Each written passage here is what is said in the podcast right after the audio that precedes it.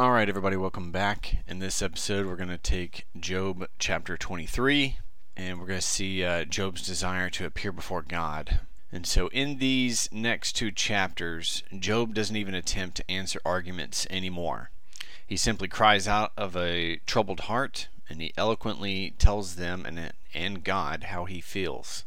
So, short chapter, let's get into it. We'll take the first seven verses where we get Job's bitter complaint and his inability to connect with God.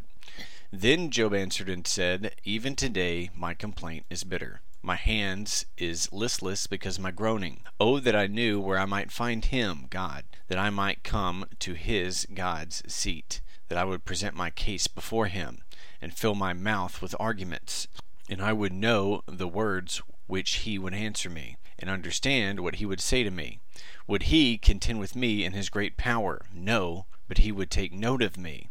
There is an upright, there the upright could reason with him, and I would be delivered forever from my judge. So even today my complaint is bitter. In this passage, at the close of Eliphaz's speech, Job continued to feel desperate.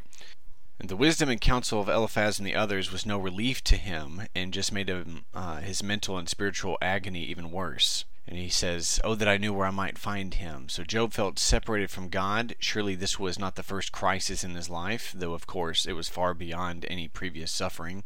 He had found comfort and solace in God in prior times. But in this catastrophe, he felt that he could not find God.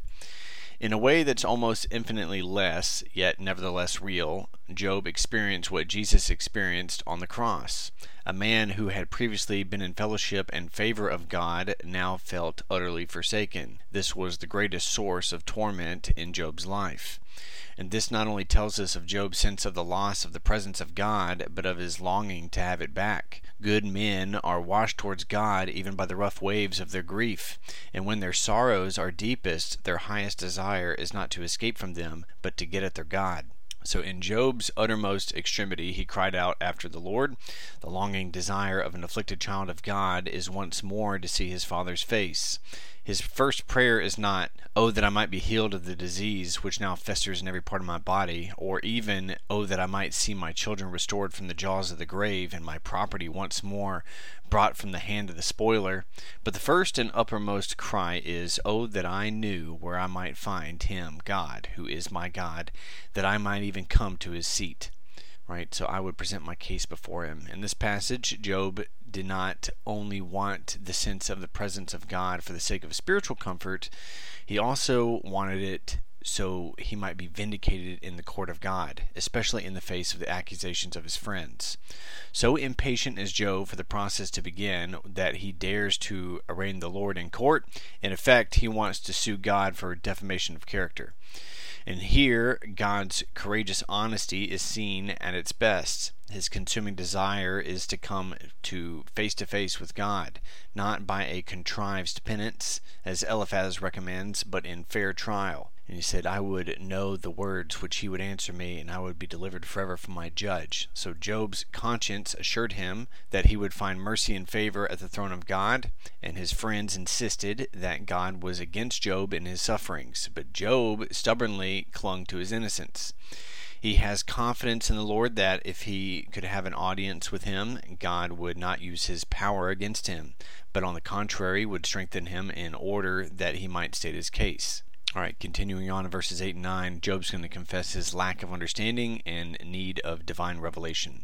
So look, I go forward, but he is not there, and backward, but I cannot perceive him. When he, God, works on the left hand, I cannot behold him. When he turns to the right hand, I cannot see him. So here, Job insisted that he had sought God in the midst of his crisis, and he looked in every direction that he could. And this is one of the marks of a true child of God, that even when God smites him, he still longs for his presence. An old Puritan writer quaintly observed, in commenting on this, that Job, you have gone forward and backward, and you've looked left and to your right. Why don't you try looking up? So, in these two verses, paint the vivid colors the distress and anxiety of a soul that is in search of the favor of God. No means are left untried, no place unexplored, in order to find the object of his research. This is a true description of the conduct of a genuine penitent. Right? But he is not there and I cannot perceive him. In this passage, no matter how sincerely and how diligently Job looked, he couldn't find God. God remained hidden through a barrier that was impossible to pierce. All right, verses 10 through 12, we're going to see Job's confidence in the midst of despair and Job's confidence in God and in his own integrity. All right, verse 10. But he knows the way that I take. When he has tested me, I shall come forth as gold. My foot has held fast to his steps, and I have kept his way and not turned aside. I have not departed from the commandment of his lips. I have treasured the words of his mouth more than my necessary food. So here is another bright flash of faith upon a generally black background. Job admitted that he could not get through to God, yet he clung to the confidence that God was still over this crisis. So, with wonderful faith, Job seemed at this fleeting instant to understand what he could and should in his present crisis. He understood that God still observed Job carefully and had not forgotten him, right? He knows the way that I should take. God had purpose in the crisis, and the purpose was not to punish Job, right? When he has tested me. And God would one day bring the trial to an end, right? I shall come forth, and God would bring something good from it all, right? I shall come forth as gold and God still valued Job, only precious metal is put through the fire, as gold is. So suddenly, in the midst of this bitter complaining, there flamed down a most remarkable evidence of the tenacity of his faith.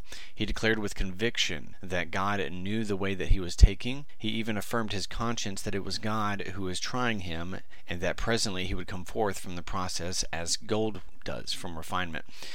And so it looks very hard to believe that a child of God should be tried by the loss of his father's presence, and yet should come forth uninjured by the trial. Yet no gold is ever injured in the fire.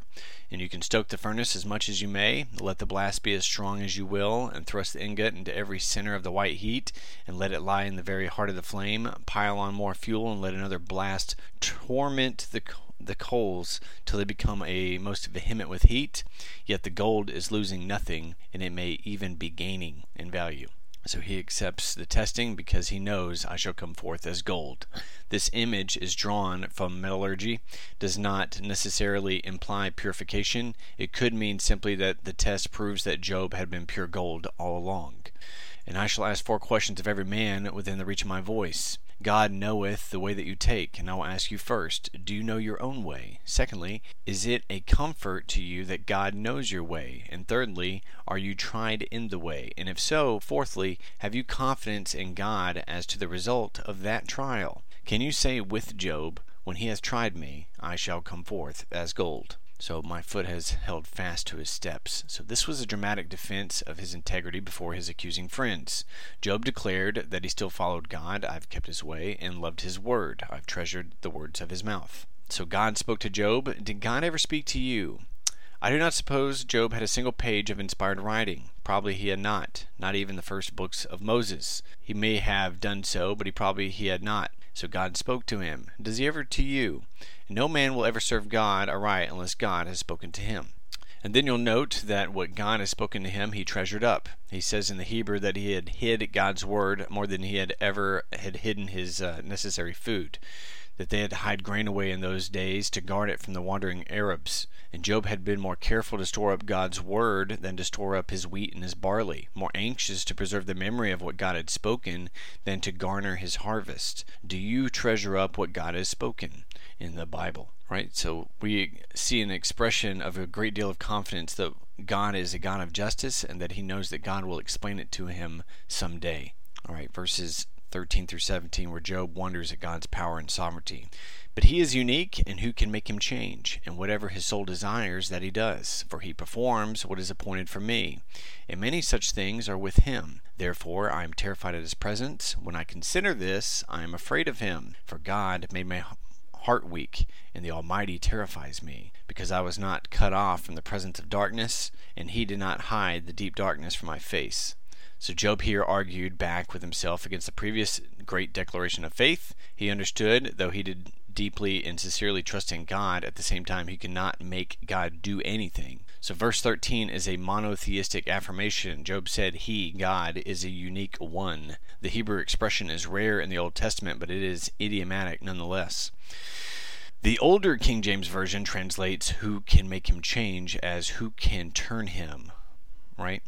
But oh, the text itself is music to my ears, and it seems to sound like the martial trumpet of the battle, and my soul is ready for the fray. And it seems now that if trials and troubles should come, if I could but hold my hand upon this precious text, I would laugh at them all, right? Who can turn him? I would shout. Who can turn him? No one.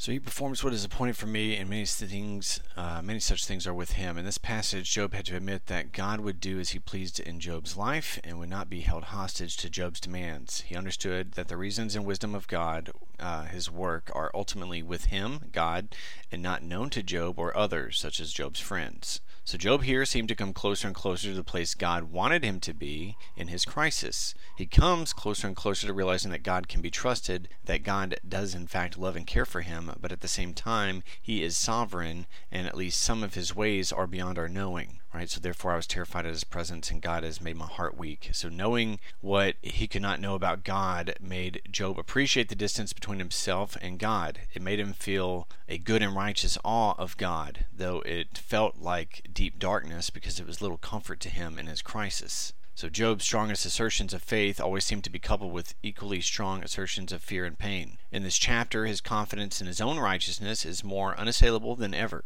Yet at the same time, thick darkness covers his face and he is filled with dread. So somehow Job's faith is elastic enough to embrace simultaneously both terror and confidence. And that ties up chapter 23. In the next chapter, we'll see Job explaining the conduct of the wicked. Thank you for joining me.